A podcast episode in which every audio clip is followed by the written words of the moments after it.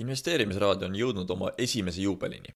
käesolevas viiendas saates kuulete varaklasside kohta. käsitletakse kinnisvara, hüpoteeklaene, ühisrahastust, väärismetalle ja palju muud. saatejuhtideks Kristi Saare ja Tauri Alas.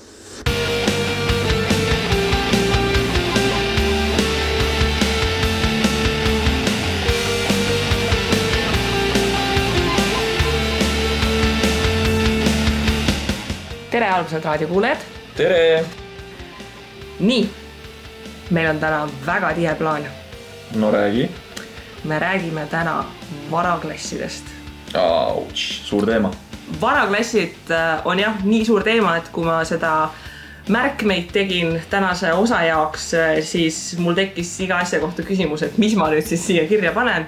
ja siis äh, lõpuks need märkmed tulid ainult kümme märksõna, nii et tuleb põnev no see oli siis pigem midagi sellelaadset, et mis ma siis lõpuks siia kirja ei pane, sest seda asja tuleb nii palju, onju.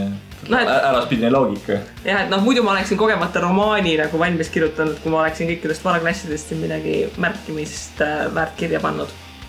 aga tänane plaan on selline, et äh, lisaks sellele, et me räägime varaklassidest, siis äh, meil on olnud võimalus saata lugeja küsimusi ning kaks lugeja küsimust, mis meile on tulnud, lähevad väga hästi tänase teemaga kokku ehk siis üks küsimus küsis meilt äh, seda, et just aktsiate puhul, et kasvuaktsiad versus siis dividendaktsiad, kuna Tauri ühes osas tegi siin kommentaari, et kapitali kasvust äh, vist ma ei tea, mingi toidu poodi vist ei lähe, kuidas see tsitaat oli? mina tahtsin äh, rahavoopõhised investeeringud täna rohkem, et äh, selle kohta tuli tõepoolest küsimus ja, ja küsija oli natukene teist meelt, et äh, temale just meeldis kapitali kasv ja, ja siis ma nüüd tahangi korra tagasi tulla selle teema juurde ka nüüd mingi hetk, kui me oleme selle päevakava üle vaadanud, mis me siin räägime, eks ju. miks mina arvan, et rahavoog tänases momendis on minu jaoks natuke parem?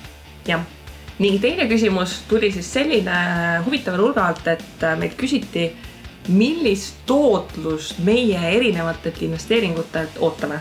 ehk siis täna, kui me neid varaklasse läbi käime ja räägime oma kogemustest ja mõtetest, siis me jooksvalt ka ütleme seda, mis on siis meie tootlikkus ootused, sest et äh, küsimus oli väga hästi püstitatud kümme protsenti tootlus kinnisvaras versus kümme protsenti aktsiaturul versus kümme protsenti sotsiaalpanganduses on tegelikult täiesti erinevad asjad ja sellest äh, tasub täiesti teadlik olla, kui oma portfelli kokku panna.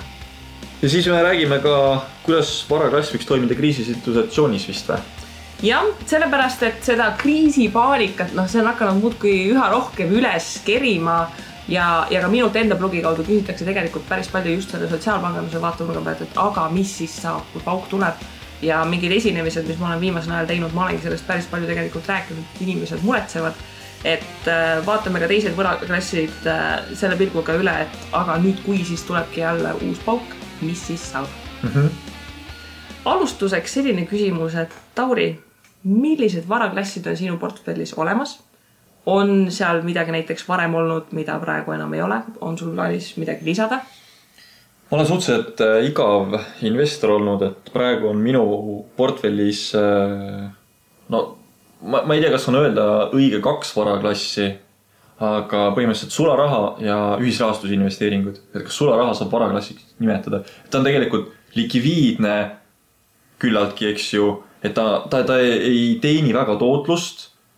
samas teenib ju pangahoius. no ilmselgelt tuleb ta teistest varaklassidest äh, ikkagist eraldada, et, et sularaha käitub lihtsalt noh, ütleme sularaha mitte selles mõttes, et ta sul laua peal virnas on, vaid et pangakontol, et, et deposiit ikkagist on, on midagi natukene teistsugust kui aktiivne investeering. just, et mul on siis praegu raha ja sotsiaalpangandus või siis ühirahastuse investeeringud. varasemalt olen olnud ka aktsiates ja mingis mõttes on nüüd see, et äh, oma portfelliga ma üritan jõuda sinna faasi, kus ma olen sularaha nagu akumuleerimise saanud endale sobivale tasemele ja, ja mul hakkab raha vabanema, et äh, seda raha viia nagu börsile.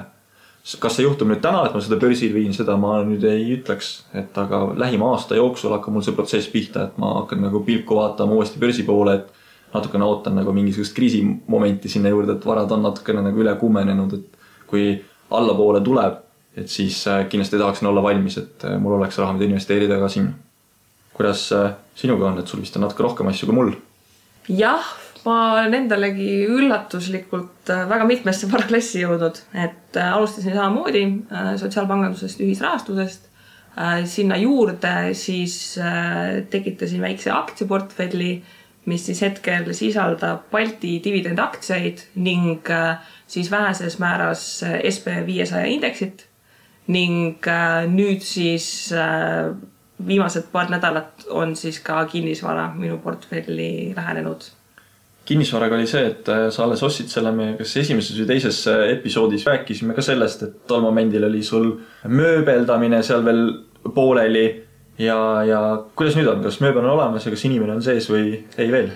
praegu on mööbel sees mm. -hmm. kirjutan sellist lepingut, millega ma oleksin äh, rahul ja kohe-kohe järgmise nädala alguses äh, läheb kuulutus üles, nii et äh, paari osa pärast ma saan loodetavasti öelda, et mul on seal väga usaldusväärne ja laitmatu minevikuga ja äh, hea finantsvõimekusega üürnik sees. selge, aga loodame sellele investeeringule siis nagu, ma ei tea, kuidas, kuidas öelda, et kivikotti vist öelda korteri kohta just, et äh.... sarikad põlema ka ei tahaks öelda kuule, meil oleks vajagi äh, Eesti rahvakultuuri mingeid häid investeerimisütlusi, vaata. ühisrahastusega seotud eelkõige, eks ju. no näed. ja no miks mitte ka kinnisvara. nii, aga, aga on sul veel siis? Need kolm varaklassi ongi siis äh, sotsiaalpangandus, ühisrahastus äh,, aktsiad ja kinnisvara ja okei okay,, ma oman ühte hõbemünti ka tegelikult, mis mulle sünnipäevaks kingiti, nii et ma võin öelda, et mul on üliväike positsioon väärismetallides kui sa niimoodi rääkima hakkad, siis äh, punkt üks, ma arvan, et sul on äh, kuskil kullakarbis mingisugused ehteid ikka mingi sõrmus või, või mingi kaelaehe on ju, et see teeme, lepime kokku, et see on kuld, see on, see on väärismetall on ju. aga ma pean ka ütlema, et äh, kui ma ülikooli lõpetasin, siis ema kinkis mulle ülikooli lõpuks raha ja, ja kuna ma ei tahtnud selle rahaga midagi nii-öelda, ma ei tahtnud teda tarbida ära, ma ei, see, see rahasumma ei olnud nii suur, et korterit osta, eks ju ja siis mõtlesin, mis ma teen temaga ja tol momendil oli ka see mõte, et okei okay,, ma ostan pigem hõbemünte, et las nad olla läbi aja, et on ka mingisugune mälestus sellest ülikooli lõpust olemas, et mul on siis ka tegelikult kolm hõbemünti kapis olemas, et kui me räägime väärismetallide sektsioonist, siis no jah, ma olen ka sinna investeerinud no näed, vaata, kui hakkad sellist inventuuri tegema, siis võib igasuguseid huvitavaid asju välja tulla. no ja siis võib ju tegelikult öelda ka, et näed, mul on eh, natukene Saaremaal maad, pisikene majajupikene onju et no siis ma olen ju põhimõtteliselt kinnisvaras ka juba sees. ja, ja selles suhtes ma olen ju väike ettevõtja, kes vabakutselisena asju teeb, nii et äh, kuule, me oleme ikka väga multitalendid siin, kui hakata kokku lugema neid asju kusjuures mul on ka plaan teha ettevõte nüüd mingi aeg ära, et. Äh, mis sa tegema hakkad seal ettevõttes? ma veel sada protsenti ei tea, mis see nagu olema saab, aga, aga ma, ma loodan, et äh, meil koostöös saab mingeid häid ideid olema, mis äh, kunagi vajavad ettevõtte olemasolu mm.. et selles mõttes, selles suunas ma siis nagu ka töötan, et ta oleks ka olemas. okei okay,, väga põnev. nii, aga plaan ongi siis hakata siin samm-sammult minema ja meil on päris mitu varaklassi, millest äh, ma loodan täna rääkida, mõndadest muidugi põhjalikumalt, mõndadest veidi vähem põhjalikumalt. aga alustame siis võib-olla sellisest äh, hästi klassikalisest, mis inimestele investeerimisega sageli vist kõige esimesena nagu kangastub, ongi siis äh, kõik, mis toimub börsil ehk siis aktsiad ning võlakirjad ähm,. Eestis on muidugi see probleem, et äh, aktsiaturul, noh, Balti börsil, välisbörsidel saavad kaubelda kõik siis võlakirjadele ligipääsemine on Eestis suhteliselt keeruline, et äh, ma tean, et Credit Star just lasi võlakirju äh, välja ja seal oli miinimumsumma osalemiseks äh, taaskord viiskümmend tuhat eurot, eks ju, et äh, väikeinvestorile ei ole see päris käepärane. noh, siin on muidugi võimalus see, et äh, rahvas tuleb kokku, koondub oma rahad ja siis nagu osaleb seal, aga see vajab jällegi väga sellist usaldusväärset inimest, kes selle raha kokku kogub ja kes tõesti sirge seljaga äh, käib tänava peal ringi igal ajamomendil ja mitte, et äh, meil ei oleks seda ohtu, et see raha kuskil haihtub, et see võimalus muidugi on olemas. aga üldises pildis küll ma pean sinuga nõustuma, et äh, barjäärid võlakirjade jaoks on päris kõrged tavainvestori jaoks, et kuigi ma ei tea, mäleta, kas see oli Elering või keegi, kes lasi oma võlakirju välja, et no nüüd on ka inimestele kättesaadavad ja siis, kui ma vaatasin seda summat oli ka viiskümmend tuhat, siis ma mõtlesin seda, et no millises maailmas küll, et mina sinna nagu hajutamise suhtes juba ei pretendeeri. seal minu arust nad tegid kas äkki SEB-ga vist mingi diili, et seal on võimalik mingeid võlakirja osakuid nagu tuhat euri tükk osta. aga ma vist nagu viskasin pilgu peale, aga seal olid mingid tasud, mis minu meelest hakkasid seda tootlust väga ruttu ära sööma, aga no ütleme, võlakirjad äh, meile veel lähiaastatel tõenäoliselt äh, väga lihtsalt ligipääsetavad ei ole. aga aktsiad iseenesest on, et äh, kuidas on, kas sina oled üks nendest inimestest, kes usub, et aktsiaturg pikas perspektiivis kasvab? muidugi. sellele on tegelikult väga lihtne loogiline vastus olemas ju. et äh, käib nii-öelda rahatrükk, mis siis lisab süsteemi raha juurde. kunagi ühel hetkel see raha peab jõudma ka nii-öelda reaalmajandusse mingite hoovade kaudu, mis äh, loob siis teatud mõttes inflatsiooni. kui on inflatsioon, siis äh, peabki olema niimoodi, et iga buumi tipp või peab olema nagu eelmise buumi tipust kõrgemal või ehk siis ta käib küll tsüklitena üles-alla, üles-alla, aga suund on ikkagi suures pildis ülesse.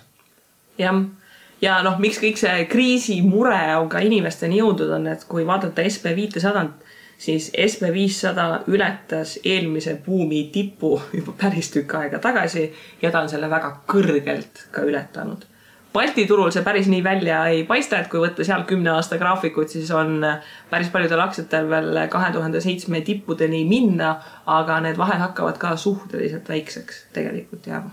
jah, kui Tallinna börsist räägime, siis kas oli üle tuhande punkti, see näitaja, indeks ühesõnaga. täna ta on kuskil kas kaheksasada, kaheksasada viiskümmend, ma ei ole nüüd nii detaili enam vaadanud seda viimasel ajal, aga ta on jah, sealt puudu noh, Tallinna börsil on muidugi sellised imelised asjad, näiteks nagu Baltika, mis ju buumi ajal käis minu meelest kaheksa euri peal ära ja siis ma just äh,, mul on üks nõustamisklient äh, äh, kes endale aktsiaportfelli loob ja siis me just uurisime seda Baltika aktsiat, siis ma vaatasin, et see on praegu mingi null koma kolmkümmend seitse euri või midagi niimoodi, et noh, osad aktsiad lihtsalt ei ole taastunud ja ilmselt ei taastugi. aga näiteks Tallinna Vesi, mis äh, praegu maksab mingi viisteist pool eurot, äh, tegelikult ei ole ju jätkuvalt veel tipus ära käinud jah, kui me nüüd räägime Baltikast konkreetselt on ju, siis äh, Baltika probleem on see, et äh, meil läheb suurepäraselt, aga investorid, palun andke meile kapitali juurde. ma ka ei saa aru, minu meelest kõikide analüütikute nagu lemmikaktsia, kui nad sõna võtavad, on Baltika kõik räägivad, et Baltika on nagu täiega hea aktsia. ja no nagu mul hakkab tunduma, et kas nagu mina olen imelik, et no ma ei saa aru, miks nad seda räägivad. noh, tont seda teab, on ju, ja kui me Tallinna Veest räägime, siis äh, Tallinna Vesi on ka nüüd selline asi, et äh, minu jaoks on ta juba natukene üle kuumenenud, et kuigi ta ei ole oma tippudeni jõudnud, siis äh, ta on siiski noh, olgem ausad, äh, veetorud on maas, neid sa väga suurendada ei saa, mis tähendab seda, et tal on see upside võimalus suhteliselt väike. ma arvan, et noh, Tallinna Vesi on praegu ikka entusiasmis päris palju tõusnud sellepärast, et ma arvan, et paljud inimesed usuvad et see kohtu case, mis Konkurentsiametiga praegu on, et Tallinna Vesi võidab ja kui ta võidab, noh, siis tuleb investoritele ka selline potentsiaalne rahasadu. esimene hüpe tegelikult juba käis äh, mõni aeg tagasi ära, et seal oli ka näha seda, vedrus lükati alla ja siis tuli teade, et nad on midagi kuidagimoodi edukamad olnud või ma jällegi ei ole süvenenud sellesse. see läks äh, arut-, arutlusse läks selle aasta jaanuaris ja sealt edasi ta on nagu päris uskumatult palju nagu ülesmäge rühkinud mm. -hmm aga muidugi Tallinna Vee positiivne näide on see, et miks mulle see aktsia meeldib, on see, et äh, olgu kriis, olgu buum, ta on küllaltki stabiilne, et inimesed vett ikka tarbivad, et äh, kui sa noh, võtame Baltika näite, uhke ülikonna jätad ostmata, siis äh, noh, pesta ikka ennast tahaks või siis äh, Tallinna Vee nii-öelda kraanivee joogiomadused on ka päris head, et see ilmselt kuskile ei kao, pluss nad maksavad ju päris hästi dividendi mm. -hmm aga kui me nüüd vaatame seda aktsiaturgu üldisemalt, eks ju, et minul on kogemus siis Balti, noh, Balti turul, Tallinna börsil, eks ju, ja siis SB viitesadat osta, et mis siis on see tootlus, mida võiks aktsiaturult oodata näiteks Balti börs? no kõik, kõikide all ma siis pean siin silmas investeerimisnõustajaid ja kes on teinud mingisuguseid kokkuvõtteid on ju, kõik siis nagu ütlevad, et börside keskmine tootlus viimase, no ma ei kujuta ette, mingi seitsmekümne või saja aasta jooksul on olnud umbes kaksteist protsenti aastas. Aga siin on täpselt seesama asi, mis sa mu käest ennem küsisid, et suund on ikkagi ülespoole ja kui me nüüd räägime aasta-aastalt, kuidas see asi käib, siis üks aasta käib pluss nelikümmend protsenti, järgmine aasta on miinus kolmkümmend protsenti, siis võib olla pluss viiskümmend protsenti, siis on jälle mingi null, on ju. et see kõikumine aasta-aastalt on niivõrd suur, et ta teebki seal, ta on nagu sihuke moonutatud keskmine, see kaksteist protsenti, aga kuna pikas perspektiivis ta peaks ikkagi see kaheteist protsendi ümber olema, siis mina isiklikult äh, olen ka vaadanud, et noh, kaksteist protsenti võiks olla, et sellega võiks rahule jääda. mina võib-olla Tallinna börsi puhul isegi ei, ei ootaks päris kahteteist protsenti. miks? sellepärast, et ähm, noh, ütleme Balti börs ja Tallinna börs üldse on selliste helistavate sõnadega kirjeldatud, et vaatad äh, samamoodi nagu värvi kuivamas põhimõtteliselt, eks ju. sinna uusi ettevõtteid ei tule, noh, ei ole väga lootust, et keegi oleks tulemas, ma ei tea, LHV võib-olla on tulemas või noh, paar varianti, mida ma olen kuulnud, mis võiksid tulla ja siis seal on ennustatud, et noh, et äkki tulevad börsile kaks tuhat kakskümmend viis. LHV pidi vist kaks tuhat kuusteist proovima, ehk siis juba järgmine aasta no samas on nagu vaikus veidikene selle koha pealt olnud, nii et noh, kindlasti kui midagi tuleb, on äge ja üks ettevõte nagu kindlasti lainetaks börsil korralikult, aga noh, viimane tuli ju Tallink, mis siis on nüüdseks juba varsti vist kümme aastat, millal nad börsile tulid. Ei ole viimane ettevõte, kes börsile tuli, oli tegelikult, äh, kas see on Pro Capital, tema on järelturu nimekirjas ja enne seda vist tuli Premia, kui ma ei eksi, et neid ettevõtteid on tulnud küll siin vahepeal, aga nad ei ole tekitanud nagu sellist äh, eufooriat. Suures plaanis on ju see, et taheti ka või mõtted olid noh, eelkõige just rahva või investorite poole pealt tuua Eesti Energiat börsile, aga noh, see on meie valitsuse jaoks liiga magus tükk, et sealt äh, midagi rahvale loovutada, et seda ilmselt niipea ei, ei tooda. aga jah, meil on päris väike konnatiik see Tallinna börs siin. jah, ja sellepärast mina oma Tallinna börsi dividendiportfelli, ta on nagu selline väga hea tootlusega pikaajaline hoius ütleme nii. et kuna ma olen valinud sinna dividendaktsiad, mille puhul ma nagu loodan, eeldan, et see dividendide maksmine ka jätkub, siis äh, ei ole selles suhtes ka nagu rahvastiku kasvu või mingeid selliseid imelisi asju Eestis toimuma hakkamas, mis noh, võiksid hakata käivet näiteks ettevõtetel reaalselt tõstma, et okei okay,, kui Eestisse nagu päevapealt koliks meil need kõik need seitsesada tuhat Ukraina sõjapõgenikku, eks ju. noh, ilmselgelt Tallinna vee käive siis tõuseks kahekordistuks, eks ju, ja, ja teeniks raha ja, ja kõike muud, eks ju. Aga muidu noh, me ootame seda, et need ettevõtted võib-olla efektiivistuksid, teeksid midagi natukene paremini, eks ju, aga noh, ma ei näe siin Balti turul, et nüüd võiks tulla mõni ettevõte, mis nüüd täiega hakkab kasvama ja maailma vallutama. Baltikumi börsi üks miinus on seesama väike konnatiik. suured institutsionaalsed investorid ei ole huvitatud, sest et äh, väljasaamine siit aktsiatest on äärmiselt raske ja võtame Tallinki, võtame Olümpiku, võtame võib-olla Tallinna Veega või Tallinna Kaubamaja ka, onju. kust Tallinna firmadest saab välja, aga noh, Scano või Pro Capital Group, et sinna ei hakka keegi sisse minema. no ja siin ongi seesama probleem, et äh, Venemaa natukene köhatab Eesti suunas ja siis Balti börs järgmine päev kukub, eks ju, noh. jah, nii juhtub küll on juhtunud mitmeid kordi minu meelest. ma olen näinud päris punaseid päevi. aga mis, mis aitaks sinna vastu, oleks võib-olla see, mida on ka väga paljud investorid taaskord nagu mõelnud või rääkinud ja arutlenud, et LHV Foorum on hea koht, kus saab infot, on ju, et mina päris tihti loen seal. on see, et pagan küll, liitke kogu Baltikumi, kuna me oleme OMX Nasdaqi äh, nii-öelda liige mida on ka tegelikult äh, Helsingi, Stockholmi, Kopenhaageni ja kas ka Norra börsi kohta ma ei tea.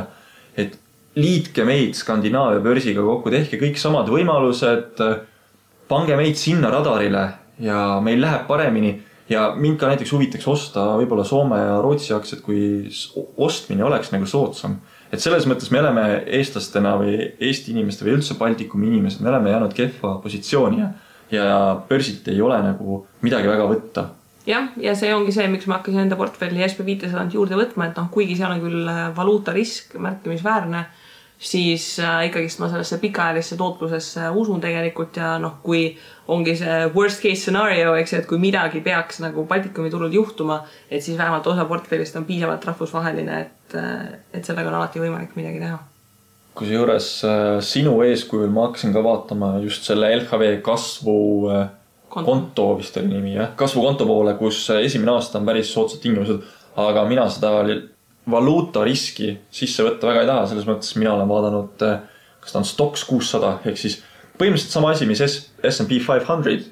aga lihtsalt ta on Euroopa kuussada ettevõtet, mitte S, S ja B viissada on USA viissada suuremat ettevõtet, eks ju nii, aga ma nüüd äh, põikan korra sinna teemasse, mida küsis äh, meie kuulaja. et äh, miks siis kapitali kasv versus rahavoo võitluses minule täna rahavoog rohkem meeldib. üks põhjus on see, et ma loen Dividend Mantra blogi ja tema on puhtalt kapitali kasvu tegelane ja tema kujutab ette oma investeeringuid kui näiteks õunapuud. Et äh, see on küll mitte just üks-ühele võetav, on ju, aga see idee on see, et sa paned mingi puu kasvama ja siis ta hakkab üks hetk oksasi kasvatama. et äh, antud momendil noh, see oksakasvataja on ta ise, kes paneb neid ettevõtted omale portfelli juurde vaba raha eest ja, ja see vili ehk see õun on see rahavoog, mis ta saab. ehk siis, kui ta nopib ära äh, viljad, on ju kõik korras veel. ja kui ta saab sellest kõhu täis, on kõik hästi, aga kui ta peab hakkama juba oksi meeletult maha võtma, et see ongi see, et see puu enam ei kasva ja see ei too neid vilju ka. jah, ja siin ongi see probleem, et äh, kasvaval turul on äh, väga lihtne olla kapitali kasvu meelt SB viissada on viimase kolme poole aastaga üle saja protsendi tõusnud, noh, täiega äge raha on kahekordistunud aga oletame, et sul on vaja reaalselt seda raha iga-aastaselt välja võtta näiteks mingiteks kuludeks.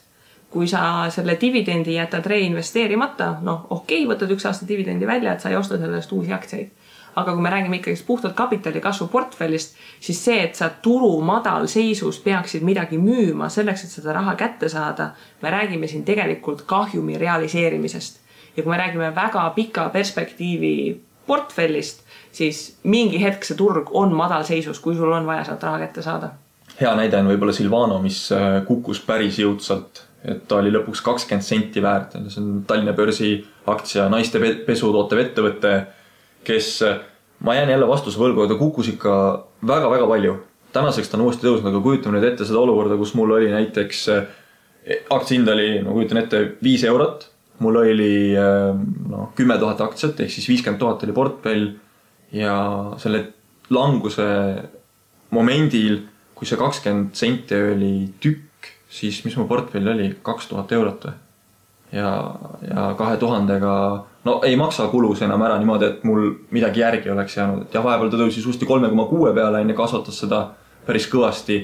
aga ta on samas, kui ta maksab nagu sulle dividendi, siis see on rahavoog, millest sa suudad elada ja sul jäävad ikkagi see kogus aktsiaid kätte jah, ja täpselt samamoodi ka SB viissada koosneb ju ka osaliselt ettevõtetest, äh, mis on kapitali kasvu põhised, osad, mis maksavad dividende, et seal on selline nagu mõnus tasakaal.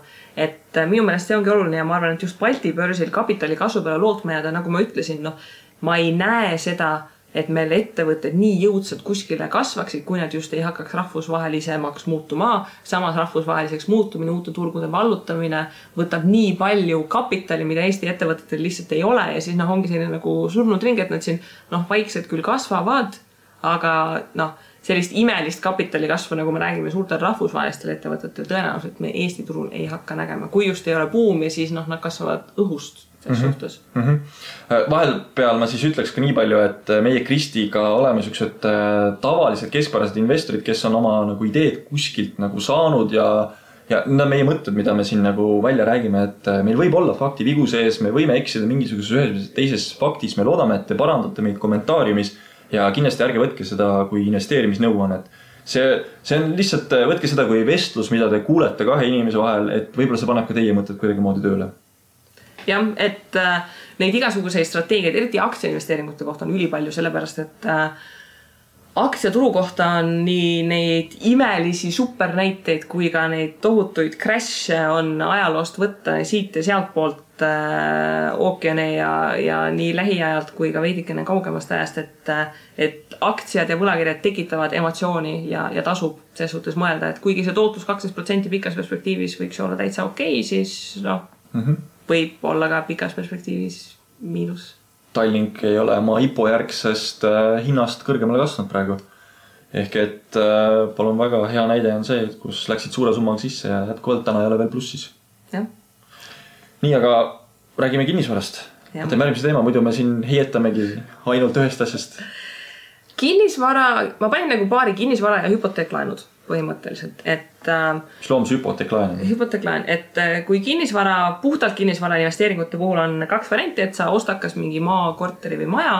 sa näiteks hoiad seda ja müüd seda kallimalt, näiteks renoveerid või müüd kallimalt või siis sa kasutad seda rendikinnisvarana siis hüpoteeklaenude puhul on see, et äh, kui on mingi teine inimene, kellel on hea objekt, kellel on vaja raha, siis äh, sina laenad talle selle summa, see summa võibki kümnetes tuhandetes eurodes olla ja sa saad tagatiseks äh, siis sellele pinnale hüpoteegi, mis tähendab, et kui ta jääb võlgu, ta ei suuda oma kohustusi täita, siis sina saad selle objekti tegelikult endale ehk siis. tundub äge lahendus, kui lihtne seda nagu meil teostada oleks?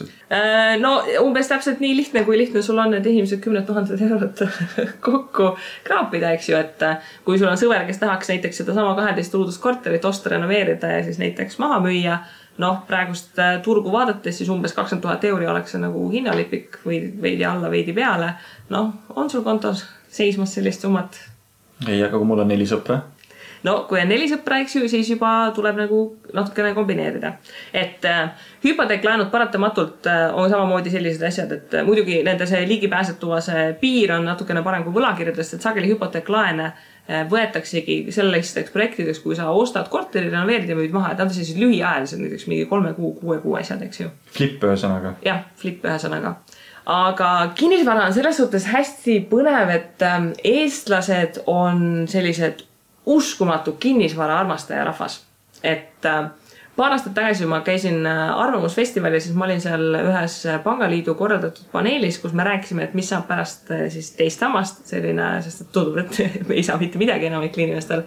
siis nad seal tsiteerisid ühte uuringut, kus oli nagu küsitud, et mida siis Eesti inimesed plaanivad pensioniks teha. ja siis nagu top kolm valikut, ma ei ole päris kindel, mis järjekorras nad olid aga variant üks oli, et nad saavad piisavalt palju lapsi, kes neid üleval peavad variant... Meie palkade juures või?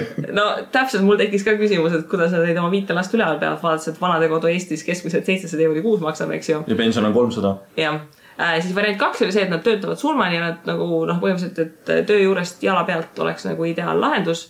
ja variant kolm oli see, et nad investeerivad siis kinnisvarasse ja see kinnisvara investeering, et, et ei ole nagu see, et ma ostan korterid ja rendin välja, vaid see kinnisvara investeering on see, ma ostan oma kodu. ahhaa, aga see ei tooda ju rahavoogu mitte kuidagi. ja sealt hakkabki nüüd see probleem pihta, et paljude inimeste jaoks see, et kui sa omad oma kinnisvara, on investeering, see küll säästab raha, aga see ei ole investeering. ja ma tegelikult tahtsin ka siia jõuda, et äh, kui ma maksan täna näiteks üüri mingi viissada eurot äh, kuus on ju ja ma võtan samaväärse laenuga kodu siis äh, ma kujutan ette, mingi kümne-viieteist aasta pärast ma olen ikka paremas seisus, kui ma lihtsalt üüriksin. lihtsalt seetõttu, et siis mul on tekkinud kapital, mille eest midagi järgnevat teha. et ma natukene võtaksin ka oma kodu investeeringut, ta on selles mõttes negatiivse rahavooga, aga hiljem on sul ikkagi võimalus see maha müüa ja kui hästi läheb, sa võid sealt ka kopsaka kasumi teenida. oma kodu on investeering siis kui see vahe, mis sul selle potentsiaalse üüri ja tegeliku laenumakse vahel on, kui sa selle raha investeerid, mitte lihtsalt ära ei kuluta. ja see on nagu passiivne mingisugune selline rahavoog tegelikult ju. nägematu rahavoog, eks ju, nähtamatu rahavoog. ja aga see on hea point eestlased on väga kinnisvarausku, sellepärast et kui vaadata ka sellist äh, elamustatistikat tegelikult, siis äh, äh, Lääne-Euroopa riikides inimesed elavad palju rohkem korterites, see on ka tegelikult palju rohkem sees, et sa võidki äh, kui sa kodust, oma vanemate kodust ükskord välja kolid, sa võidki nagu pensioni äh, põlveni eladagi korteris, see on seal nagu täiesti normaalne, sellised asjad nagu üürimajad ja kõik muu on nagu palju rohkem arenenud kui siin Eestis.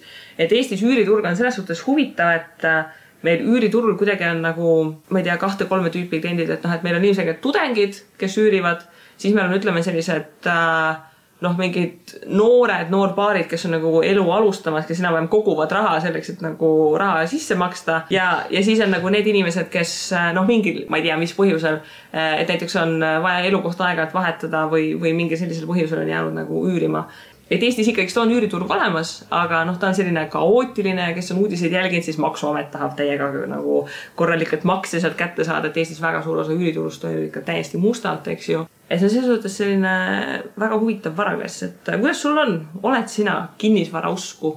kuule, sa just rääkisid maksudest, mul nagu mõte läks sinnapoole uitama, ma teen vahele põike sellise, kas just EMTA kapsaaeda õige oleks lükata, aga ma hästi maksude puhul mõtlema seda viimast teemat, mis meil siin kütuseaktsiiside asjadega on olnud, et äh, tegelikult on äh, mingisuguste funktsionaalsuste rakendamisel nüüd äh, see noh, nagu siin kinnisvaras tahetakse ka minna jõhkramalt peale, et rohkem maksutulu koguda, on ju. et tegelikult mingisugused meetmed, kas mitte ka see, ma ei tea, tuhande euro seadus või ettevõtetele või ühesõnaga, need on toonud nagu raha juurde, aga ometigi ikkagi valitsusel jäi raha puudu ma ise kardan nagu seda, et ühel hetkel legaliseeritakse kogu see kinnisvaraturg nagu selles mõttes ära, et kõik peavadki väga piinliku täpsusega maksma. aga mis siis saab, kus siis raha võtma hakatakse, et täna on veel see võimalus olemas, et äh, me kõigilt kogume selle raha kokku, kes eelnevalt ei maksnud. kui see on nagu optimeeritud, mis siis? siis hakatakse luksusmaksu igasugustele asjadele peale panema. ah oh,, püha Jeesus küll. nii, aga kus mis su küsimus oli? et äh, kas sina oled kinnisvarausku? Mina olen kinnisvarausku ja ma ei ole selles mõttes kinnisvarausku, et ma ei taha omale saada luksusvillat. ma suudan suhteliselt tagasihoidlikult elada, aga täna kusjuures ma vaatasin just, äh, mida siis osta. kas, äh, kui ma Tallinnas elan, on ju äh,, olen nagu tihtipeale heetanud mõtet, et tahaks mingi uusarenduses kolmetoalist.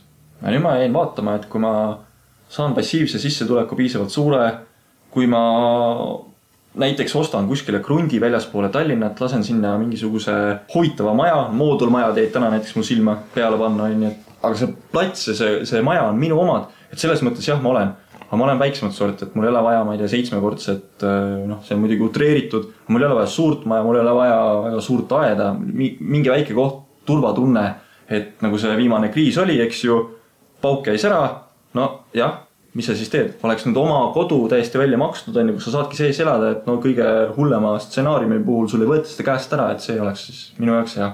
et kuna me oleme veel nii ebastabiilsel pinnasel, siis ma arvan ka, et miks me saksalikult nagu ei ela veel nii palju üürikinnisvaras, sest et äh, me, meie need võnked või majandustsüklid on nii sügavad lihtsalt ja palgad on nii väikesed, et äh, me ei pea seda vastu. aga kui me räägime siin erinevate varaklasside lisamisest oma portfelli, siis äh suudad sa ette siis kujutada, inglise keeles on see hea sõna landlord, et äh, Tauri the landlord ehk siis sina kui siis äh, üürileandja, kes siis käib korra kuus üüri välja nõudmas ja, ja siis äh, sõnu peale lugemas, et äh, oo oh,, et ei tohi kassiga korterisse tulla. Ma olen äärmiselt konservatiivne investor igas suunas ja kui sina ütled seda, et oo oh, kord kuus käid korjad raha kokku, onju, siis mina kujutan seda ette, et mul on see WC-poti pump käes, onju, ja ma käin iga nädal sellega seal kohapeal, sellepärast et üürnikul on mingisugune jama jälle ja mida ma pean seal likvideerima ja see on üks asi, miks ma ei ole täna üldse läinud kinnisvarasse. välja arvatud siis estate guru või crowd estate on ju ühisrahastuse näol, aga need ka ei ole nagu päris sama asi. kui mul nüüd juhtub see, et ma olen rahaliselt sõltumatu, mul on aega iseenda huvide, hobidega tegeleda, siis no miks mitte mingi selline proovida suurem hulk kinnisvara kokku saada, et siis, siis võib-olla küll prooviks seda asja, aga nii ühe-kahe-kolme korteriga ma täna veel ei tunne nii kindlalt, sest et diversification ehk siis hajutamine on ikkagi liiga madal. ja eks minu jaoks on see praegune see korter, mis ma ostsin ka selline õppimisprojekt, et ma nagu vahepeal mõtlen, et oo täiega äge ja siis ma aeg-ajalt mõtlen, et issand jumal, miks ma seda tegin. tuleb ses suhtes nagu ära kogeda, et äh, kui ma lõpuks nagu saangi aru, et äh, see ei ole üldse minu jaoks siis ma vähemalt olen kindel, et siis mul nagu süda ei valuta, et kui ma lähen jälle kuskile koolitusele ja kõik on mingi, et ah, täiega äge mingi kinnisvara, siis ma võin öelda, et nagu, et proovisin ära. no ei olnud lihtsalt mulle, eks ju.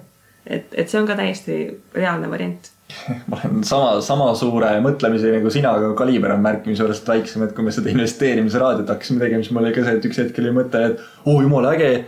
järgmine moment oli see, et kuule, aga ma ei ole tegelikult mingisugune mul, mul ei ole nagu selles mõttes laialt tunnustatud arvamust või teadmist või et miks ma peaksin seda tegema, et ma käisin samamoodi. sinul käis kinnisvaraga, et minul käis vähe lihtsamate asjadega. et noh, kui ma juba lihtsamate asjade peale niimoodi mõtlen, siis see ongi võib-olla see, miks mina ei ole kinnisvarasse läinud. jah, ja, ja selle kinnisvara kohta siis võib-olla viimane küsimus selle koha pealt, et äh, mis on siis see tootlus? no ütle, mis sa loodad saada äh,? mina hetkel panustan äh, selle objekti puhul, et äh, kuna Tallinnas eriti kehtib see reegel, et mida väiksem objekt, siis äh, seda suurem see tootlus tegelikult on, siis äh, ma suhteliselt julgelt panustan selle kaheteist protsendi peale. aga noh, eks näeb. tegelikult vist mõistlik oleks eeldada kusagile viie kuni üheksa protsendi kanti, ma saan aru. Äh, põhimõtteliselt jah. noh, see kaksteist protsenti on selline optimistlik plaan, mis noh, iseenesest võiks täitsa olla aga kui ta on objekt nagu selles suhtes kindlas kohas kindla üürnikuga, mis toodab mulle ka äh, viis protsenti, siis noh, täpselt samamoodi see efekt, et ta on justkui nagu väga kõrge intressiga tähtajaline hoius ja noh, ta on selles suhtes nagu füüsiline asi nagu neli seina, seina, põrand, lagi, mööbel, eks ju, et millega mul on võimalik nagu midagi teha. saad hiljem maha müüa. saan hiljem näiteks maha müüa jah, või siis ma ei tea, kui satun mingitel imelikel põhjustel muidu satuks mulavanglasse, siis mul üks kaheteist korterikene, kuhu, kuhu kolida just, aga tegelikult on ka see, et äh, kui me nüüd ühisrahastuse poole korra vaatame, eks ju, selle perspektiiviga, et äh, mis siin mõtleme, et kinnisvara eest viis kuni üheksa, et palju siis ühisrahastus, vaata ühisrahastus on ka erinevaid äh, investeerimisvõimalusi, et et mida mina olen näiteks crowd estate'i investeeringute puhul inimestel tähele pannud seda, et vaadatakse intressi, aga ei vaadata nagu, mis see sisu on. et viimased projektid, noh, on öeldud paljud ka, et aa, mingi kaksteist protsenti ma ei pane sinna seda raha sisse. Aga see on ka kindlalt äh, selles mõttes äh, teist, teist tüüpi laen kui näiteks see kesktee projekt, mis umbes viiskümmend protsenti nüüd peaks tooma investoritele tootlust. et üks on puhtalt omakapitali investeering ja teine on nagu laen, sa annad laenu ja, ja seal oleneb ka see, et mis järjekorras sa saad oma raha nagu tegelikult kätte seal, kui peaks likvideerimisele minema see projekt. ma arvan, et ähm, see tootluse küsimus, ma sellepärast tahtsingi sellest ka rääkida, see on väga hea küsimus, sellepärast et äh, väga paljud investorid, kes on alustanud noh, just lähiaastatel või meiega samal ajal ja kes ei ole väga nagu põhjalikult seda pikka mineviku perspektiivi uurinud, siis kasvaval turul on väga hea loota suuri tootlusi, sest et kasvaval turul need suured tootlused ka tulevad. aga küsimus on see, et mis on see pikaajaline tootlus, kui sul vahepeal tulebki see kolm aastat järjest, kui, kui ei, ongi null või ongi miinus kümme, miinus viisteist. kusjuures Bondora, räägime korra natuke teemaväliselt, aga räägime sellest efektist, on see, et Bondora oma veebilehel nagu kirjeldab, et kui palju investorid on tänaseks päevaks teeninud nagu tootlust Bondora platvormil on ju. ja päris mitmed inglisekeelsed investorid on öelnud, et see Bondora lubab seda, ta oma kodulehel kirjutab seda. ma olen nagu küsinud ka, et kuulge mehed, et kas te näete ja saate sellest aru, et äh, see on tänaseni olnud mingisugune tootlus, umbes nagu fond pakub sulle tootlust, aga kõik ütlevad juurde, et see ei ole garanteeritud, tulevik võib hoopis midagi muud olla. ehk siis need investorid, kes on pardale tulnud selle Bondora, ütleme kahekümne protsendi ootuse äh, najal, siis äh, ärge võtke seda baasiks, et nii nüüd ongi. et äh, tegelikult see kinnisvara viis kuni üheksa protsenti on ka väga mõistlik asi. eriti kuna sellised suured fondid ju nende jaoks on viis protsenti juba nagu väga hea. muidugi, eriti tänases äh, olukorras, kus äh, hoiusintressid on äh, negatiivsed. negatiivsed juba just jah. Ma tahaksingi just kinnisvaralt minna ühisrahastuse peale ja sotsiaalpanganduse peale, sellepärast et siin on üks selline probleem, et mida arenenumaks igasugused investeerimismeetodid muutuvad, seda hägusemaks lähevad nende vahelised piirid. ja ühisrahastus on ideaalne näide sellest, et kuidas tegelikult need piirid on läinud natukene hägusaks just selle crowd estate'i ja estate guru näite puhul, et osad inimesed, kes investeerivad näiteks noh, Bondorasse või oma rahasse, annavad välja laene ja kes investeerivad crowd estate'i ja estate gurusse, tahavad väga liigitada crowd estate'i ja estate guru kinnisvara investeeringuteks. jah, nii on, tegelikult ühel puhul, crowd estate'i puhul seal üldiselt ei ole midagi kinnisvaraga tegu, et see on ikkagi laen mõnele teisele üksusele. ainult omakapitali investeeringu puhul võib öelda, et ta on nagu konkreetsesse projekti ehk siis kinnisvarasse on ju investeering. aga üleüldises pildis küll jah, meie kasuks ju mitte midagi nagu ei määrata kusagil. et estate gurul on küll tagatise äh, võimalus, mitte võimalus, vaid see on isegi kõigil projektidel on tagatis olemas neil, aga noh, see on küllaltki uus äh, sektor alles ja, ja ma ütleks ka, et see ei ole veel ikka- ikkagi päris see, et on natukene sellest puudu. sellest päris, päris reaalselt ise kinnisvarasse investeerimisest. jah, et tegemist on äh, ikkagist suuresti, need lepingud on ka struktureeritud ikkagist ju laenulepingutega päris palju, et äh, selle tõttu inimesed kohati nagu, ma ei oskagi öelda, et tundub, et kui panna see juurde, et me investeerime kinnisvarasse, siis inimestele tundub, et riski on kohe palju vähem kui siis, kui näiteks Bondoras laenu anda. ja mingil määral on see nagu müügiargumendiks äh, üle kandunud, et au, kinnisvara, aga noh, kriitiline meel, kriitiline meel ja kolmandat korda kriitiline meel. aga sotsiaalpanganduse ja ühisrahastusega on, eks ju, meil suhteliselt sarnased kogemused, et tegelikult mina investeerin, mina ja sina investeerime Bondorasse suhteliselt sama pikka aega. oma rahast me rääkisime, et sa oled seal kunagi viiskümmend senti kahjumit saanud raha välja kandes. investeerime mõlemad äh, Moneyzen'i ja investeerime mõlemad crowd estate'i ja ma nüüd hakkasin äh, estate gurusse ka väikest viisi katsetama, mis seal toimub. et siis noh, Investli ja, ja oma raha jäävad meil välja. et kogemust justkui on, et äh, mis siis on see tootlus, millega arvestada, mille, mida planeerida? no minu jaoks on see, et ma võtan nagu kuldse kesktee, et ma tahaksin ühisrahastusinvesteeringutelt teenida aktsiaturgudega võrdväärse tootluse ehk siis äh, kaksteist protsenti aastas. Pandora näitab mul praegu kakskümmend kolm protsenti, eks ju, keskmine on kakskümmend protsenti, et kui ta allapoole tuleb, on minu jaoks veel kõik korras. Moneysen samamoodi on praegu kus, kusagil kaheksateist protsendi või üheksateist protsendi kandis ka täiesti aktsepteeritav minu jaoks. kui me vaatame State Guru, kelle laenud on tihtipeale isegi alla kaheteistkümne siis eh, kuna seal on olemas see tagatis, siis see natukene selles mõttes balansseerib minu jaoks välja seda et ma võin ka natuke madalamat anda, et saada seda tootlust. Aga siinkohal ma pean ühte asja ütlema, et kuigi tagatis on olemas, siis äh, buumi näide on see väga hea, et äh, inimesed võtsid omale no neid põllu peal olevaid kipsmaju eluasemeteks, eks ju, käisid äh, pangas, ostsid, need hinnati metsiku hinna peale ülesse ja pärast, kui kriis käes oli, siis no peaaegu poole said sellest. Ehk siis ma natuke suhtun ka kriitiliselt, vahet ei ole, kes see platvormiks on, aga kui pakutakse tagatiseks midagi siis ma olen pigem kriitiline ja, ja ma pean ka vaatama seda hetke, millal see hinnang nagu tehti, et kui me oleksime praegu aastas kaks tuhat seitse ja meil oleks ühisrahastusplatvormid olemas on ju ja käiks mingisugune äh, hüpoteekide või siis äh, hindamine seal, siis mis väärtusega need pannakse, et see on ka väga ääretult oluline, aga mina suures plaanis äh, kaksteist protsenti loodan nagu tootluseks teenida, eks vaatame, kuidas, kuidas siis läheb. jah, kõikide, eriti just sotsiaalpangandusega on see probleem, et ähm, noh, aktsia puhul on tootlus väga lihtne.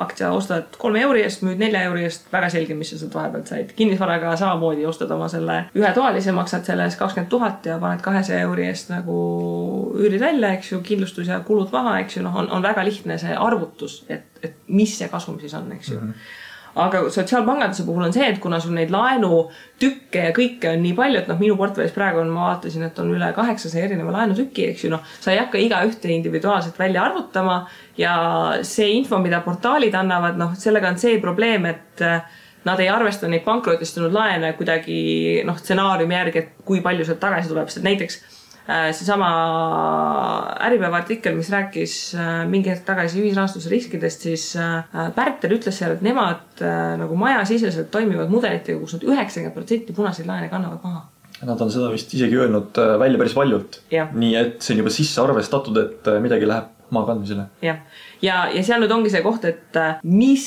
ajahetkel sa seda tootlust hindad, sellepärast et äh, ma võin näiteks tuua, et äh, mul mehel on üliväike Bondora portfell, kus on mingi sada viiskümmend euri, mis ringleb ja selle portfelli tootlus on kuskil kolmkümmend neli protsenti. opa, mis sa oled järelturul möllanud või kuidas sa oled selles äh,? seal portfellis pole mitte midagi toimunud äh,. selles portfellis on isegi kaks laenu punaseks läinud, millest üks on tagasi makstud ja teine on tagasimaksmisel. aga no seal ongi see koht, et lühikeses perspektiivis, et noh, mingi hetk see tootlus hakkab kukkuma, aga lihtsalt kuna neid laene on nii vähe, siis see tootlus täiega petab. et kõik, kes hakkavad ka Bondoras ja teistes nagu lehtedel investeerima, siis alguses ongi tootlus väga kõrge, siis tuleb seal mingi selline korralik jõnks, eks ju, kui mingid esimesed jamad tulevad, siis ta ronib üles siis ta hakkab niimoodi vaikselt nagu tasakaalustama jälle. et äh, mis hetkel sa siis hindad oma portfelli, et täielikku exit'it sa teha ei saa, eks ju, pankrotistunud laene sa müüa ei saa. et noh, praegu kui ma olen kaks pool aastat investeerinud, siis ütleme esimese aasta investeeritud laenude kohta, noh, mul on neid laene, mis on oma loomuliku lõpuni jõudnud võib-olla mingi alla kümne tõenäoliselt, millel on reaalselt tähtaeg lõppenud ja ongi graafiku järgi kõik maksed ära teinud. umbes aasta pärast peaks neid palju rohkem olema, sest et siis saab meil kolm aastat täis, et kui me alustasime, siis oli kolm aastat päris populaarne, eks ju. jah aga jaa, ma nõustun sinuga selles osas, et äh, laenud jagunevad ju üld, plaanis kolme gruppi, roheline, punane ja kollane. roheline on kõik okei okay,, kollane on viivises, aga veel ei ole pankrotistunud ja punane on siis pankrotistunud, kus siis antakse juba asi kohtusse ja asi läheb nagu äh, laenuvõtja jaoks tõsiseks. ma olen teinud erinevaid stsenaariumeid ja, ja ei ole sellist ühtset, äh, millega siis lõpuks edasi minna. et olen teinud näiteks seda, et äh, pannud kõik portaali sissemaksed ja portaali praeguse väärtuse joone peale Xiriga välja arvestanud selle olen teinud äh, koefitsiente, ehk siis olen pannud näiteks et, et äh, kolmkümmend protsenti kollastest kaob, mida ma tagasi ei saa ja antud momendil olevatest punastest viiskümmend protsenti kaob ja siis võtnud need ksirid uuesti, eks ju. et ma olen saanud nagu erinevaid tulemusi, et see on see, et kuidas sa koefitsiente paned, kuidas sa, mida arvutad, kas sa üldse arvutad koefitsiendi kaudu, noh. üks väga kirve meetod on, mida kasutada, on see, et teenid sada eurot intressi kuus on ju, portfell on näiteks viis tuhat eurot äh, suur. see tähendab seda, et aastaga on tuhat kakssada eurot, tuhat kakssada jagad viie tuhandega ja saadki kätte selle umbes mingi kakskümmend, äh, ma ei tea, mingi kolm protsenti tootlust on ju, et saab ühte, saab teistpidi, saab kolmandat pidi, mistõttu pigem konservatiivne vaade. jah, ja no siin ongi see probleem, et ei ole sellist ühtset imevalemit isegi selle Xirriga, mida nagu Exceli kaudu saad arvutada, seda raha väärtuse muutumist ajas, siis äh, noh, millega tuleb arvestada pikas perspektiivis, on see, et äh, sotsiaalpanganduses ühisrahastuses hakkavad tootlused alla tulema. mida stabiilsemaks läheb meie majandus, seda madalamaks lähevad tootlused. kui me vaatame siis äh, Ameerika portaale, siis seal on juba kümme protsenti tegelikult väga kõva tootlus. just. Ja üks asi on ka loomulikult see, mida mina jälgin, on äh, kasumi läbi kasumiläve meetod tähendab seda, et millal ma olen oma raha tagasi saanud, mis ma olen sisse pannud. et kui sa nüüd vaatad oma esimest kvartalit, kui sa üldse tegutsesid siin, et minu, minul on selle jaoks kaks tuhat kolmteist aasta esimene kvartal, kus mul nagu tõeliselt nagu tulemusi saab juba võtta, sest ma olin küll sees detsembris kaks tuhat kaksteist, aga seal on nii vähesed laenud, need ei näita mitte midagi. ja ma võtangi seda, et kui ma näiteks tol kvartalil panin sisse kakssada eurot, et kui palju ma siis tänaseks olen põhiosa, intresse ja viiviseid tagasi saanud ja kui see on äh, suurem kui sisse pandud raha, siis ma olen maksueelselt tegelikult juba kasumis ja kui mul on seal aktiivseid laene, siis see on minu jaoks selles mõttes positiivne, et need teenivad kõik mulle äh, lisakasumit. jah, kui mina oma sedasama kahe tuhande kolmeteistkümnenda aasta esimest kvartalit äh, vaatan, siis ma noh, muidugi mul õnnestus, et mul on seal kohe alguses nagu päris mitu punast laenu, mida ma hoolega käsitsi muidugi valisin, mis täiesti nagu kolina lõpetasid maksmise ära aga minul on praegu ajaline perspektiiv, et ma ennustan, et sügiseks, võib-olla septembriks jõuab mul kaks tuhat kolmteist esimene kvartal tegelikult äh, lõpuks plussi ehk siis kaks pool aastat. minul on plussis kuskil äh, viie-kuue euroga. summad olid vist a la sada viiskümmend viis eurot ja nüüd on tagasi tulnud sada kuuskümmend eurot. mina olen praegu jah, veel plussis sellega, aga mul ei ole ka enam väga palju lepinguid sinna jäänud et noh, loodame siiski parimat, aga see on üks nagu selline indikaator, mida tasub nagu jälgida ja mis nagu annab ka selle ülevaate, et kui vahepeal tekib neid punaseid hästi palju juurde, noh nagu mul siin mai ülevaates Rahapuublogis kirjutasin, siis äh, kuuskümmend kuus eurot tuli juurde, noh, seal juurde arvestatud ka nii-öelda taastumised. et see on päris suur summa, võib esimese hooga nagu jälle emotsionaalse investori nagu rivist välja lüüa. aga kui ma siis vaatan nagu kvartalitele tagasi, et mis hakkavad oma kasumiläve juurde jõudma siis tegelikult see olukord eh, niimoodi pulkadeks lahti võetud ei olegi hull. sotsiaalpanganduse ühisrahastus on selles suhtes põnevad, et eh, finantsmaailma perspektiivis neil sisuliselt ei ole ajalugu see, et on mingi kümme aastat, noh, see on nagu mingid poisikesed teevad mingit oma asja. aga ma arvan, et juba järgneva paari aastaga hakkab minema põnevaks, sest et USA-s Lending Club ja Prosper, need mahud on nii suured, ka Suurbritannia SOPA ja, ja teised, et kui nüüd see kriis ükskord, mida nad noh, ennustavad, et see kõik tuleb et see pauk tuleb äh, kriisi puhul, ma arvan, et on täiesti realistlik stsenaarium, et portfellist, noh praegu, kui on tavaline see, et näiteks Fedora puhul kümme protsenti laenudest on punane, ma arvan, et äh, täiesti realistlik on selline väljavaade, et sealt portfellist laksust ongi niimoodi kolmkümmend, kolmkümmend viis, nelikümmend protsenti tegelikult punane. ma arvan, et see on selline kõige-kõige halvem case nagu stsenaarium ja sealt ütleme kaks aastat edasi, kui kohtuveskid jahvatavad ja inimesed hakkavad uuesti nagu tööd leidma ütleme selline viie aasta pärast on ta mingil määral ennast tõestanud, sest on USA-s selleks hetkeks siis nagu kaks kriisi tegelikult äh, üle elanud ja siis ma arvan, et see mainstream'i minek võib äh, palju rohkem kiireneda kui praegu tegelikult. tulebki vaadata väga pika perspektiiviga seda laenu. aga üks asi veel on see, et äh, sa ütled, et kolmkümmend protsenti näiteks läheb punaseks, on ju. Ja see tähendab seda et, et seitsekümmend protsenti inimestest töötab, et vaata, me oleme positiivsed, vaatame selle nurga alt. ja ma arvan, et see portfell võib täiesti edukalt nulli tegelikult toota. aga noh, see, et nüüd, kui on tõeliselt mingid kriisi kõige õnnetumad ja mustemad aastad, siis et sealt mingit tootlust tuleb. ei tasu panustada selle peale, et mul tuleb praegu sotsiaalpangandusest selline rahavoog iga kuu ja et selline rahavoog jääb nagu tulema, et noh, et kui keegi on sellises punktis, et ta näiteks tuhat euri seal kuus tuleb. ah, et nüüd jätan oma palgatöö maha ja nüüd elangi ainult sellest, et noh, et aga mis sa siis teed, kui kriis tuleb, siis elu sees ei tule sul see tuhat euri kuus minu kalkulatsioonid on ka sellised olnud, et äh, Pandora alustas ju kriisi põhimõtteliselt põhjas kaks tuhat üheksa mingi veebruar. Tal on juba ajalugu, tal on nii taastumist äh, ja, ja tal on nagu seal kõike välja pakkuda, et Pandora veebilehelt tasub vaadata neid andmeid. ja ma olen enda jaoks nagu sellise mudeli, et kus ma siis selle kaheteistkümne protsendi juurde veel nagu teistpidi tagasi jõudsin, oli see, et praegu on tootlus kakskümmend protsenti, keskmine intress kakskümmend viis protsenti minu portfellis on ju. siis äh, kui ma võtan selle stsenaariumi, et kolmkümmend protsenti läheb punaseks tähendab seda et, et seitsekümmend protsenti maksab. ja minu panus on sellele, et see kolmkümmend protsenti halvaks läinud laenust taastub sada protsenti. Ehk siis mõned laenud ei taastu üldse sealt hulgast onju, mõned taastuvad topelt. et äh, see sisemine dünaamika, kuidas olema saab, see mind nii väga ei huvitagi, huvitabki see suurem portfelli pilt või vaade. ja kui see kolmkümmend protsenti teeb nulli, seitsekümmend protsenti teenib tootlust, siis ma olen ikkagi tegelikult positiivsel poolel. et anname lihtsalt aega. ei tasu emotsionaalseks minna ja anname aega aktsiate puhul peetakse minimaalseks selliseks ajahorisondiks investeerimisel tegelikult äh, kolme aastat kolm, kolm, viis on soovituslik nagu selline minimaalne, eks ju. Siis eh, noh, kinnisvara puhul okei okay,, et eh, kui on need flipid, need on lühiajalised, aga, aga üürikinnisvara puhul arvestatakse tasuvusaegu ju tegelikult üldiselt niimoodi kümne aasta lõikes enam-vähem. et eh, ka ühisrahastuse puhul, et kui sul on viieaastased laenud, siis ma arvan, et ühisrahastuse portfelli põhjal mingeid selliseid mõistlikke järeldusi saab samamoodi nagu aktsiaturu sellise kolme-viie aasta piiril tegema. mina isegi ütleks viis pluss kolm ehk siis viis aastat äh, laenu nii-öelda, inglise keeles on see maturing või maturing. Maturity oh,, maturing. just, seesama asi, et ühesõnaga ta jõuab oma selle äh, lõppemiseni ja siis arvestame veel nii-öelda kolm aastat äh, juurde seda punastele nii-öelda grace perioodi või kui nad on nagu taastumas, recovery. ühisrahastus ei ole mitte mingisuguses võtmes kiiresti või ratsarikkaks skeem. nii, aga väärismetallid, sina kui naine, palju sul siis kulda on? Kusjuures ma pean tunnistama, et mul äh, kuldset kulda tegelikult ei ole üldse, sest ma ei kanna kulda.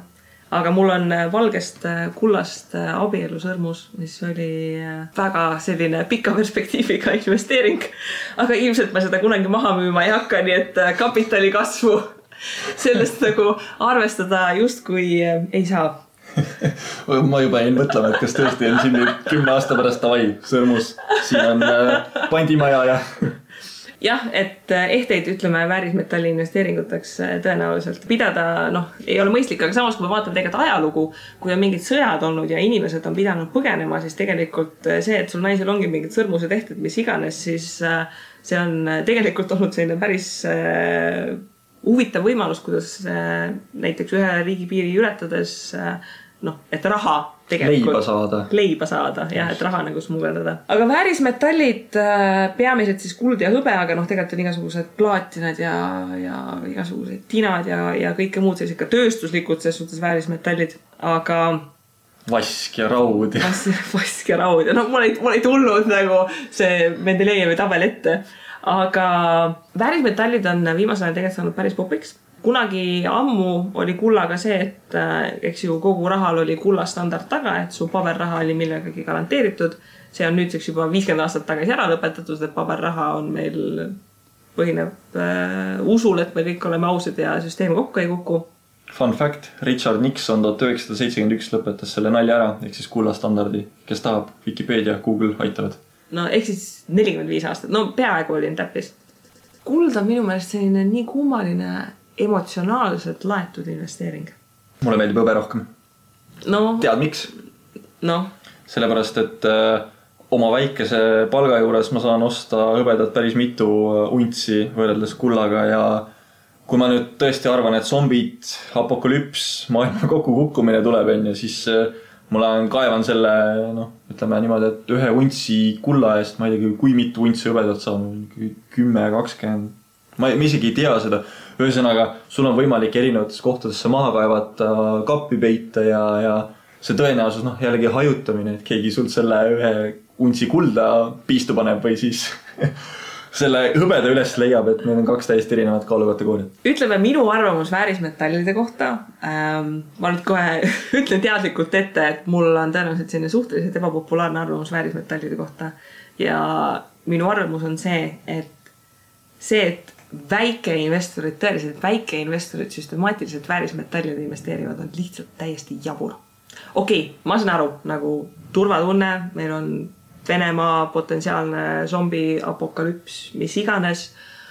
okei okay,, sul on see üks äh, kullakang, noh, kümne kullakangi, kes ei jaksa jalutada, on ju, ei jookse zombidest ära enam, eks ju. okei okay,, sul on see üks kullakang või noh, need hõbedamündid, mis iganes, et kui on mingi noh, kõige halvem stsenaarium, sul on vaja kuskile minna, sa võtad selle kaasa, eks ju. aga sealt edasi, noh, ma kuulen aeg-ajalt selliseid asju, näiteks mingid väikeinvestorid teevad mingeid ühisoste, et näiteks hõbedat või kulda osta. ja siis mul on küsimus, et kui suur see portfell siis on, et sa tunned, et sul nagu sellist lisakindlust on, et sa suudad sinna väärismetalli juurde võtta sest et väärismetall ei ole ju likviidne investeering mm. -hmm, eriti Eestis, aga vahepeal ma tooksin siukse huvitava teadmise, et Ray Dalio, kes on siis äh, miljardär, tal on kuusteist koma neli miljardit dollarit vist väärtuseks. ehk siis äh, sihuke väga jõukas ta, ta teeb väga häid äh, kokkuvõtteid ka majanduse kohta üldse, selle toimimise kohta, et tasub äh, samamoodi jälle guugeldada, väga huvitav mees on. Ray Dalio on öelnud, et äh, tema nii-öelda unistuste portfellis või siis oleks või kui ta peaks soovitama kellelegi, oleks seitse ja pool protsenti väärismetalle. alguses, kui ma seda kuulsin, ühes podcast'is loomulikult on ju, siis seal podcast'is nad nagu naersid välja selle, aga siis nad hakkasid uurima selle kohta, et mida see tähendas endast. siis tegelikult oli see, et see seitse pool protsenti oli no kui sa oled ikka miljardär, sul on seda raha nagu muda. see oligi, temal oli jaotatud see pilt umbes mingi neljaks osaks, et kus just parasjagu milline tsükkel käib, tema eesmärk on ka nagu vara väärtust hoida. ja teatud tsüklites on see väärismetall nagu hoiab oma seda väärtust äh, või siis nii-öelda tema väärtus ikkagi kasvab selle raha või valuuta suhtes ja see on see, miks tema nagu tahaks hoida ehk siis täielisti ta võib-olla ei ole halb idee. selle kulda investeeringuga on see probleem ka, et äh, Tony Robbins, kes on siis selline teada-tuntud koolitaja, temas raamat Sisemine jõud ja noh, selline nõustaja, kelle nagu price tag, et kui tahad tema nõustamist, siis tänapäeval pidi olema miljon dollarit, et muidu ta ei tule kohalegi ähm,. mingil kummalisel põhjusel otsustas kirjutada ka raamatu rahast ja investeerimisest ja ta oli mingi selline, ma ei isegi ei mäleta, mis see pealkiri oli, mingi raha midagi, midagi. Money master the game. no mingi selline suhteliselt ajuva pealkiri oli. ja seal raamatus ta ka kirjutas väga palju selle põhjal, et võiks ka nagu kulda investeerida ja see raamat sai ikka igasuguste blogijatelt nagu rämedalt vatti.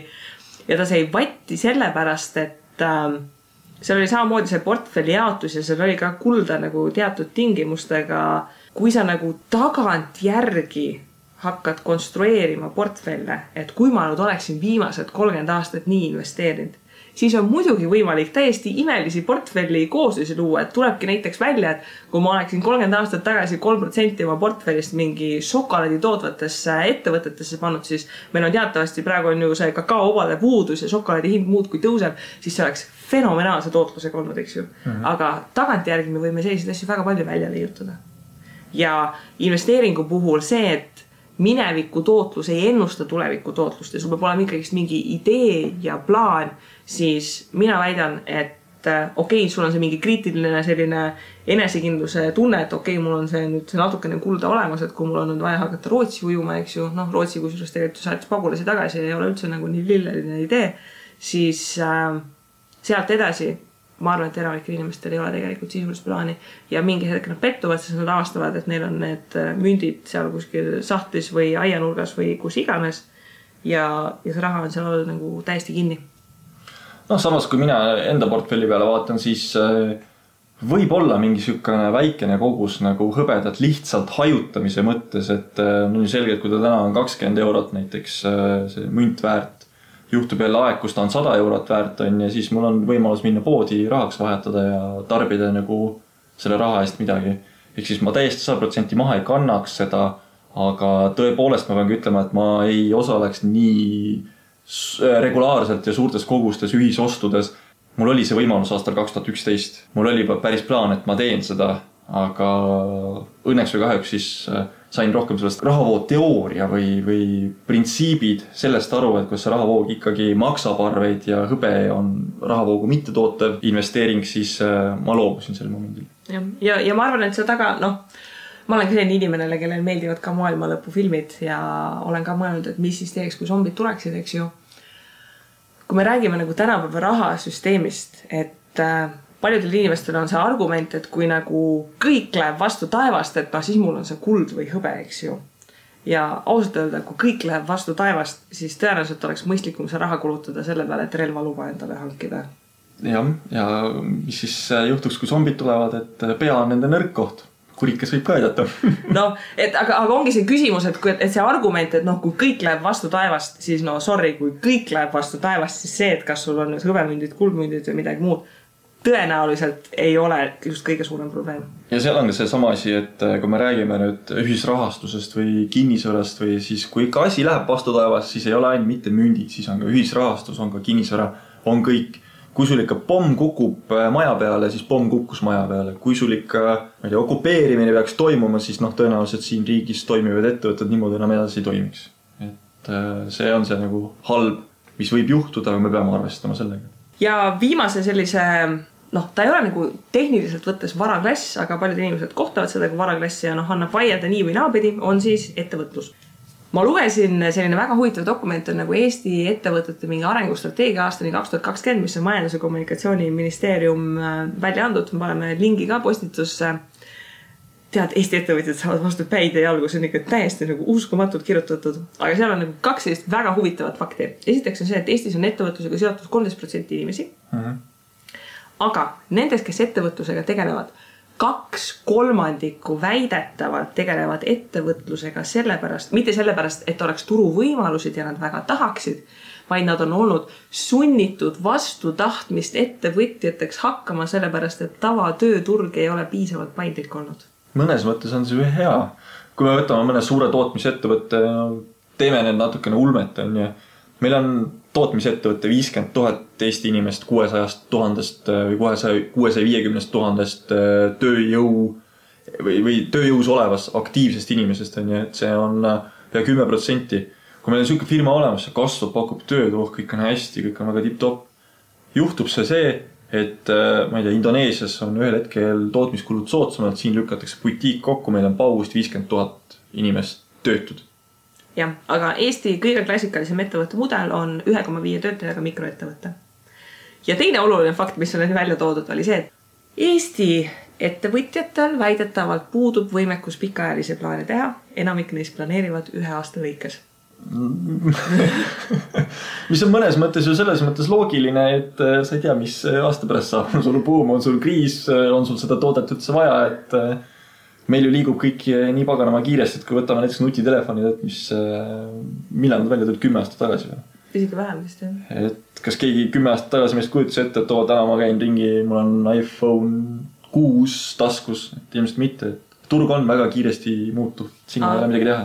jah, aga noh, seal ongi see koht, et äh, seal oli väga kõva visioon muidugi, kuidas Eestist saab Põhja-Euroopa ja loode Venemaa mingi startup hub keskus, high-tech nagu noh, kõik need imelised märksõnad olid kirjas, eks ju. miks, miks me mõtleme loode Venemaa peale, selles mõttes, et äh, Venemaa, meil oli ju see Silport ja Muuga sadam ja nagu sadamad siin olemas jäävabas vees sisuliselt võib öelda, onju. aga ikka nad tegid Ust-Luga. Äh, neil on äh, Peterburis sadamad olemas, onju. Venemaa tahab olla ise individuaalselt eraldiseisev, et siin rääkida nagu selles perspektiivis ja nagu rajada oma mõtteid, et nüüd loode Venemaa jaoks me oleme ka keegi, siis äh, minu meelest me võiksime olla konservatiivsed ja lõpetada igasuguse soovunelma või soovmõtlemise. ma ei ütle, et Venemaaga koostööd teha ei saa, aga palun väga, just hiljuti keelustata või, plaanitakse keelustada Eesti ja Läti kalakonservid, noh. suurepärane näide, teeme äri Venemaaga hmm no see on, see on väga huvitav dokument, selles suhtes nagu selline hea õhtu lugemine enne magama minekut aga, aga ettevõtlusega varaklassiga ongi see probleem, et väga paljud inimesed, kõik vaba raha, mis neil tekib, noh, neil on mingi oma ettevõte. Äh, Eestis on hullult tavaline, et ma ei tea, toodabki mingit oma tekstiili või Eestis on äh, elaniku kohta koolitajaid kõige rohkem näiteks minu teada. ja noh, sellised nagu, ma ei tea, turismi kodumajutust ja noh, sellised väikeettevõtted.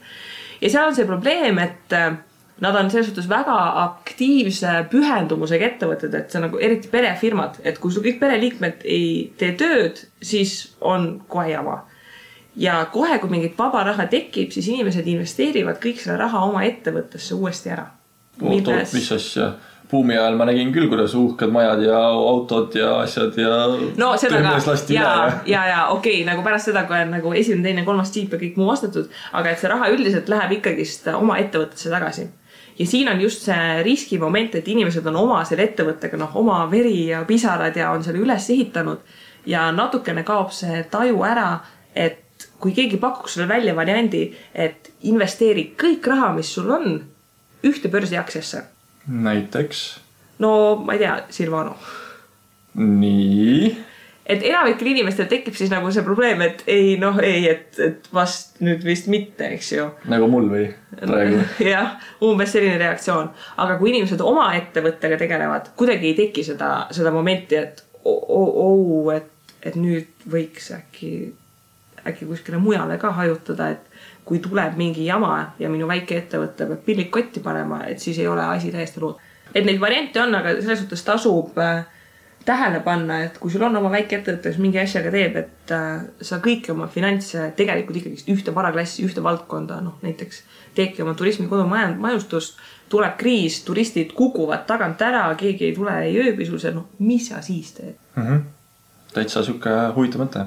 sellepärast ma tahtsin selle ettevõtluse siia nagu juurde lisada, et, et teadvustada, et inimesed ei mõtle sageli, et minu ettevõte on noh, investeering või et ta on investeering samas mõttes kui aktsiad või näiteks üürikorteri investeering, aga tegelikult on, ta samamoodi ju toodab sulle tegelikult tootlust, sina paned sinna raha sisse -hmm.. okei aga on veel mõni huvitav idee, millest rääkida? Äh, ma tahaksin lõpetada sellise ühe põhimõttelise ideega, mis on oma portfelli ehitamisel oluline, et äh, üks küsimus, mida noh, mult ka küsitakse, et noh, et mis siis on see ideaalne tasakaal, et mis, mitu protsenti seal, mitu protsenti seal, noh. rusikareeglid on üldiselt see, et võiks minimaalselt kaks, vähemalt kolm varaklassi olla tegelikult esindatud, aga nendevaheline see osakaal, suhted, kõik muud, see on selline küsimus, millele noh, saab iga paari aasta tagant raamatu kirjutada, et nii on kõige õigem vastus, eks ju. Kusjuures see on hea point sul, ma olen taaskord jällegi väga palju podcast'e kuulanud ja seal on ka erinevad finantseksperdid öelnud, et no see näide, et näiteks kahekümneselt sul on kaheksakümmend protsenti varadest aktsiates ja kakskümmend protsenti võlakirjadest ja kuuekümneselt on siis kuuskümmend protsenti võlakirjas ja nelikümmend protsenti aktsiates, et kui võlakiri on nagu stabiilsem ja aktsia on niisugune volatiilsem või riskiga, suurema riskiga investeering, et siis sa nagu ajas nagu dünaamiliselt muudad, onju. Nemad on ka just öelnud seda, et äh, kuna need asjad käivad nii ühte sammu, nende vaheline korrelatsioon on nii tugev, siis see ei pea enam nagu paika ja iga inimese finantsseisu tuleb eraldi vaadelda ja siis nüüd ongi see koht, et ähm, on selline termin nagu asset correlation ehk siis äh, varaklasside korrelatsioon, kus siis idee on see, et sa peaksid võtma oma portfelli varaklasse, mis ei käitu kõik ühtemoodi. ja, ja selline hästi levinud näide on see, et kui sa näiteks valid oma portfelli aktsiaid, äh, muidugi väga suures koguses erinevaid üksikaktsiaid, et kõik oleks hajutatud. et äh, kui sul on valida näiteks kahe aktsia vahel, mis sa võtad, et sa ei võtaks aktsia ettevõttes, mis toodab vihmavarje ja aktsia ettevõttes, mis toodab kummikuid. mispärast? sellepärast, et kui vihma sajab, läheb mõlemal hästi, aga kui päike paistab, ei lähe kumbagi hästi. täpselt mm. -hmm. ja siin ongi nüüd see varade korrelatsiooni idee, et sa võtaksid selle ühe ettevõtte, mis toodab näiteks vihmavarje ja sa võtad teise ettevõtte, mis toodab näiteks jäätist. nojah, sest et jäätist läheb ju palava ilmaga rohkem. jah, et, et see on nüüd see idee see kehtiks samamoodi, et kui sa valid ühe valdkonna sees ettevõtteid, eks ju, et äh, näiteks kui sa paned oma portfelli ainult nagu Apple'i ja Microsofti, eks ju. ja kui näiteks nende mõlemate kasv on nende uue nutitelefoni peale üles ehitatud, siis kui palju on neid inimesi, kes ostavad mõlema nutitelefoni? ilmselt mitte just väga palju. jah, ja seal tekibki probleem, et noh, seal on mingi lagi ees, et kui palju nad võiksid kasvada, aga et sa võtaksid, panustaksid näiteks ettevõttesse, kes toodab nutitelefone, kes töötab, toodab lauaarvuteid ja kes toodab, ma ei tea, noh, mida iganes muud, eks ju. Teslat Teslat näiteks. et see idee hajutada, see kehtib ka varaklasside mõttes, sellepärast et kes eelmist kriisi mäletavad ja, ja kuidas see, turg hakkas kukkuma, eks ju. aktsiaturg võib kukkuda nagu kivi, osad aktsiad kukkusidki noh, loetud päevadega tegelikult viiskümmend protsenti. aga samas aktsiaturg tegelikult on võimeline taastuma ka, ka väga kiiresti, kui neid ilusaid siinuslaineid hakata joonistama, et kuidas meil kinnisvara ja aktsiad ja kõik muu omavahel liiguvad, siis nad ei käi päris ühte rada et, et selles on see korrelatsiooni idee, et sa võtaksid varaklassi, mis ei käituks täpselt ühtemoodi. muidu on nii, et kui ühe varaklassiga jama, on ka teisega jama. kusjuures uskuge või ärge uskuge, aga USA börsil oli mitmed ettevõtted, mis kriisi kaks tuhat üheksa aastal ei näinudki, nemad kasvasid ikkagi mühinal edasi, sest nad olid äh, kriisikindlad ettevõtted. jah, see ongi see fenomen, et äh, mõni valdkond jääb puutumata ja see valdkond võib olla noh, mingi selline asi, mida sa ei suudaks üldse nagu ette kujutadagi. näiteks, mis äh, kriisi ajal edasi kasvas, näiteks ettevõtted äh,, teatud meditsiiniettevõtted, sellepärast et USA-s rahvastik mühinal äh, vananeb äh,, kõikide seenioritega seotud toodete nõudlus suureneb. sõltumata sellest, kas on kriis või mitte, pensionäre tekkis juurde, eks ju. rohtu on ikka vaja ju. rohtu on ikka vaja, täpselt.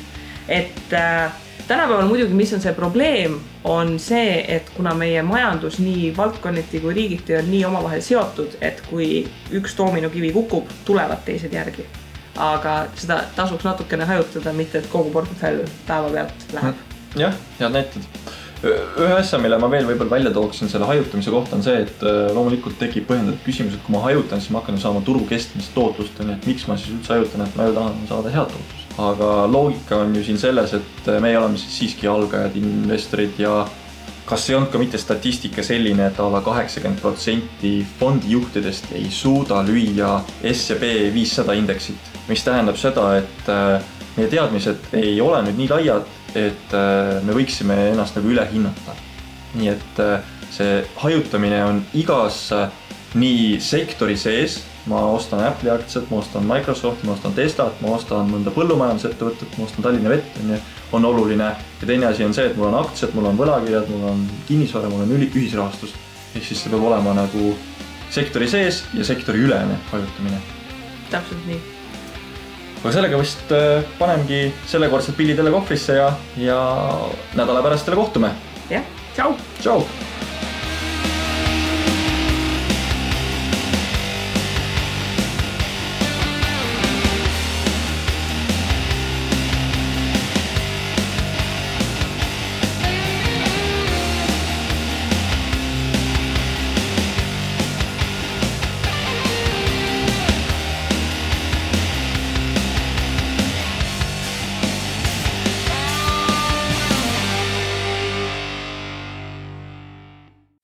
Investeerimisraadios kuuldud tuleb käsitleda kui meelelahutusväärtusega informatsiooni. me ei jaga investeerimisega maksunõu ning kuigi püüame edasi anda võimalikult täpset teavet, siis igasugune investeerimisrisk jääb investori enda kanda.